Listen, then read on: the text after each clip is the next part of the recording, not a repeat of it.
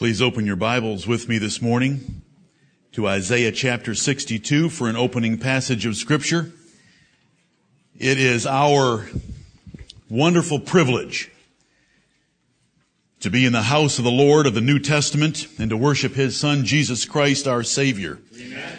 We want to make His praise glorious and we want to approach it from the perspective that we have been following for a number of weeks now, and that is a perspective of marriage between the church and the Lord.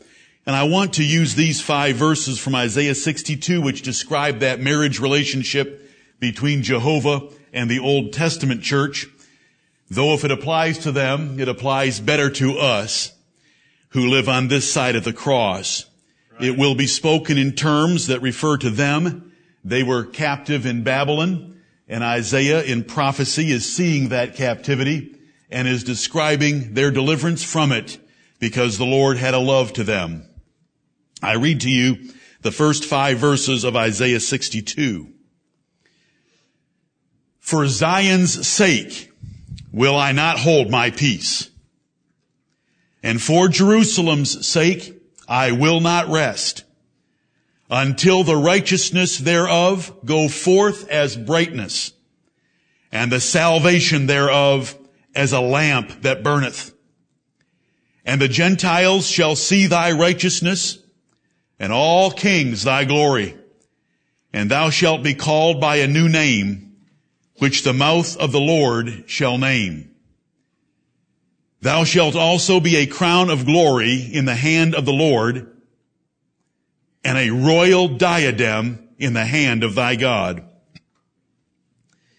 Thou shalt no more be termed forsaken, Neither shall thy land any more be termed desolate, but thou shalt be called Hephzibah, and thy land Beulah.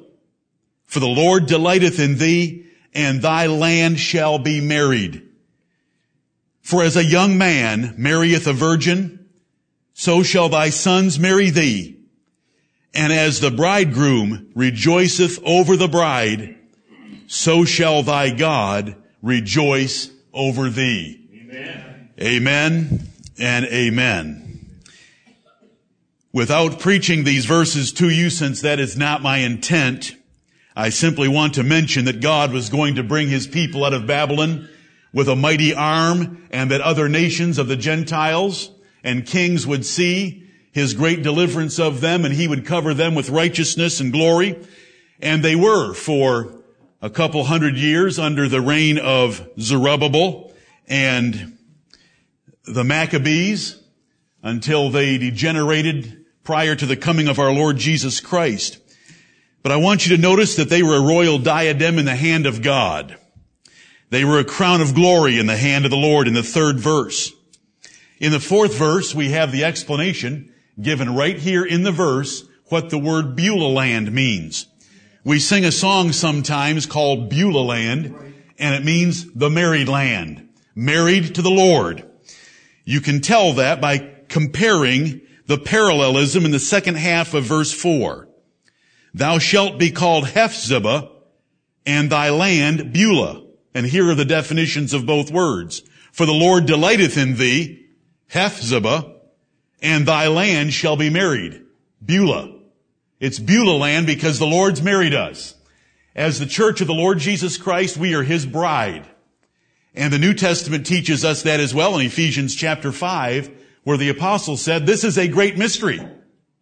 But I speak concerning Christ and the church, how that we are made of His flesh and of His bone. We are so tightly united together by the Holy Spirit of God that he without us is not complete and we without him can do nothing. Right.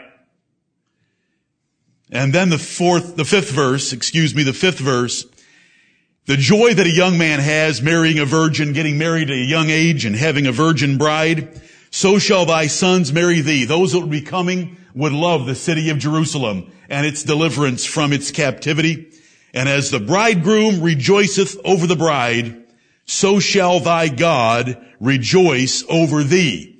And so we have another Bible passage that tells us in a metaphor that God's relationship to us, the church of either testament, is like the relationship of a man over his bride. And the Lord delights in us and he rejoices over us because we are his. He designed the whole drama of this universe for his great glory and pleasure in showing that he could pick an ugly duckling for his bride and make them glorious in the sight of all nations, of all men, and of kings. And so we're going to continue to follow that theme this morning and this afternoon in comparing the Lord Jesus Christ to any husband or groom that we could imagine because he is altogether lovely and superior to all of them. May the Lord bless this short explanation of these five verses to your understanding. Let us pray. Our Holy Father in heaven, hallowed be thy name. Amen. Thy kingdom come. Thy will be done in earth as it is in heaven. Heavenly Father, in the name of the Lord Jesus Christ, we approach thy throne and we bless and we praise thee and thank thee for thy loving kindness toward us. We thank thee, Heavenly Father, that in days of old you found Abraham, Isaac, and Jacob wandering in a waste and howling way, and you took them and chose them and made them your people, and you settled the boundaries of all nations according to the number of your people. Right. And Heavenly Father, you led them, you instructed them, and you cared for them as the apple of thine eye. Here in this passage, we see that nation after they had sinned grievously against thee and were in captivity. You had great zeal to declare these words, that as a young man rejoices over his young wife, and as the groom rejoices over his bride, so you took delight in your people Israel, and you recovered them from Babylon and put them again on Mount Zion in their own country and where they could worship thee in a rebuilt temple. And we thank thee and praise thee, Heavenly Father, that Beulah land means something to us more than a spiritual song that we sing. It means that we are married to the Lord and that you delight and rejoice in us.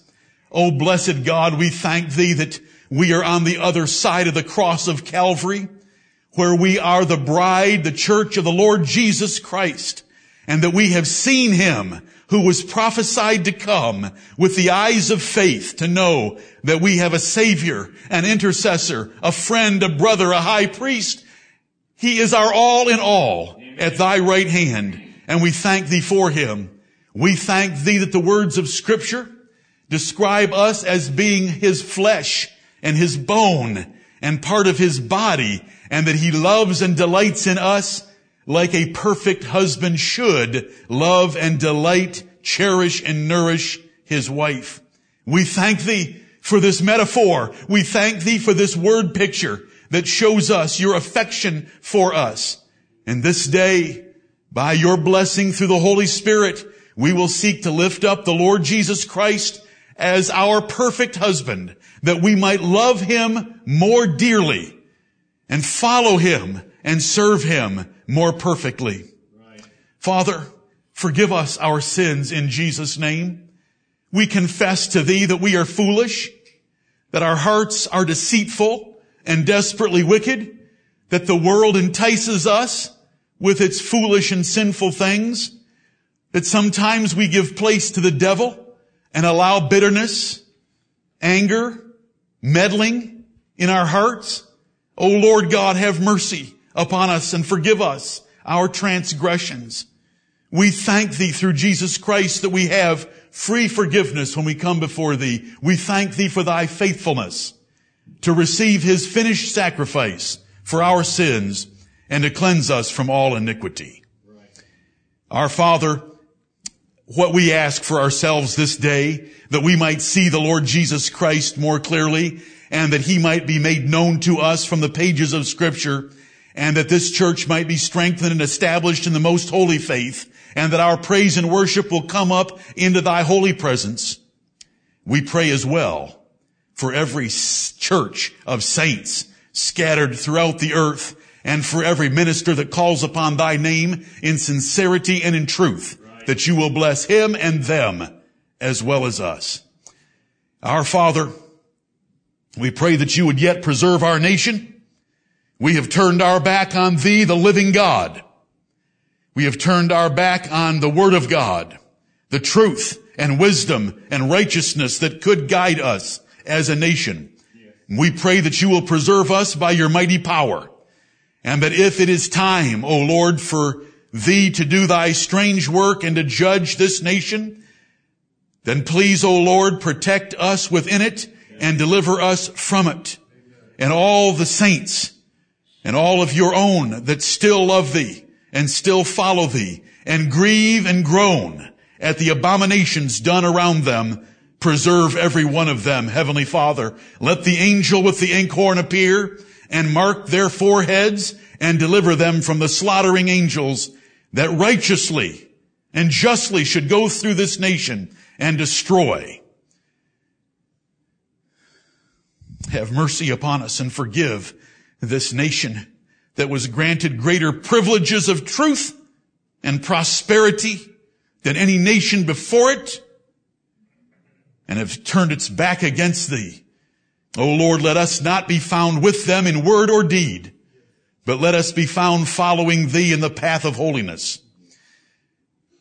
Heavenly Father, we pray for those away from us, especially our brother Adam in Michigan, that you will bless him today to represent thee and thy word and us well in encouraging those brethren there to read and to study thy precious word. For those traveling, we pray your mercies upon them. Blessed Father, now look upon us and send the Lord Jesus Christ to walk among and around this candlestick of his, that our worship will be acceptable in thy sight and that he will approve of all the goings on in this place. We thank thee for thy word. We thank thee for the gift of singing, that we are able to sing the praises of the Lord Jesus Christ. Now help us to do so. For it's in Jesus' name that we pray, to whom belongs all honor and glory, blessing and power, riches and wisdom, forever and ever. Amen.